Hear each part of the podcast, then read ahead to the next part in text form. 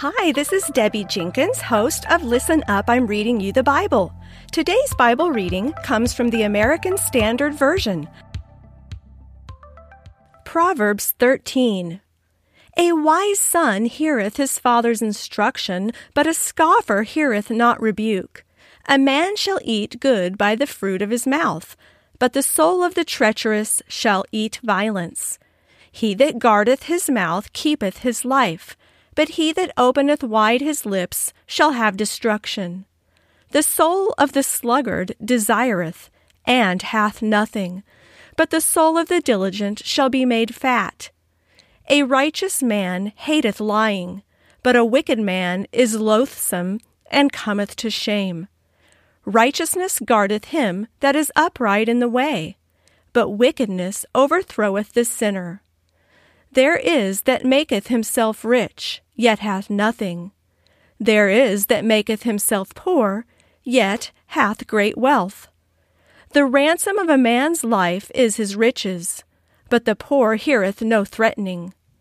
The light of the righteous rejoiceth, but the lamp of the wicked shall be put out. By pride cometh only contention, but with the well advised is wisdom. Wealth gotten by vanity shall be diminished, but he that gathereth by labor shall have increase. Hope deferred maketh the heart sick, but when the desire cometh, it is a tree of life.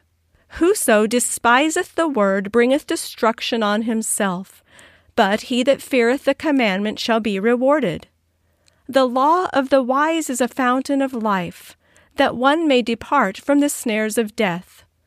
Good understanding giveth favor, but the way of the transgressor is hard. Every prudent man worketh with knowledge, but a fool flaunteth his folly.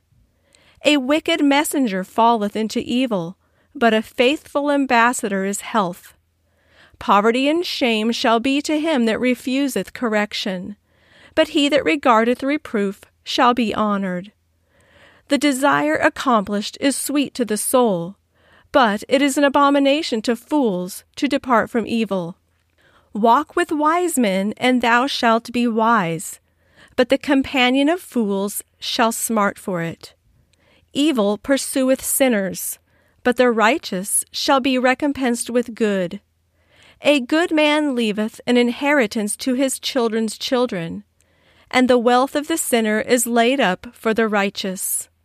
Much food is in the tillage of the poor, but there is that is destroyed by reason of injustice. He that spareth his rod hateth his son, but he that loveth him chasteneth him betimes. The righteous eateth to the satisfying of his soul, but the belly of the wicked shall want.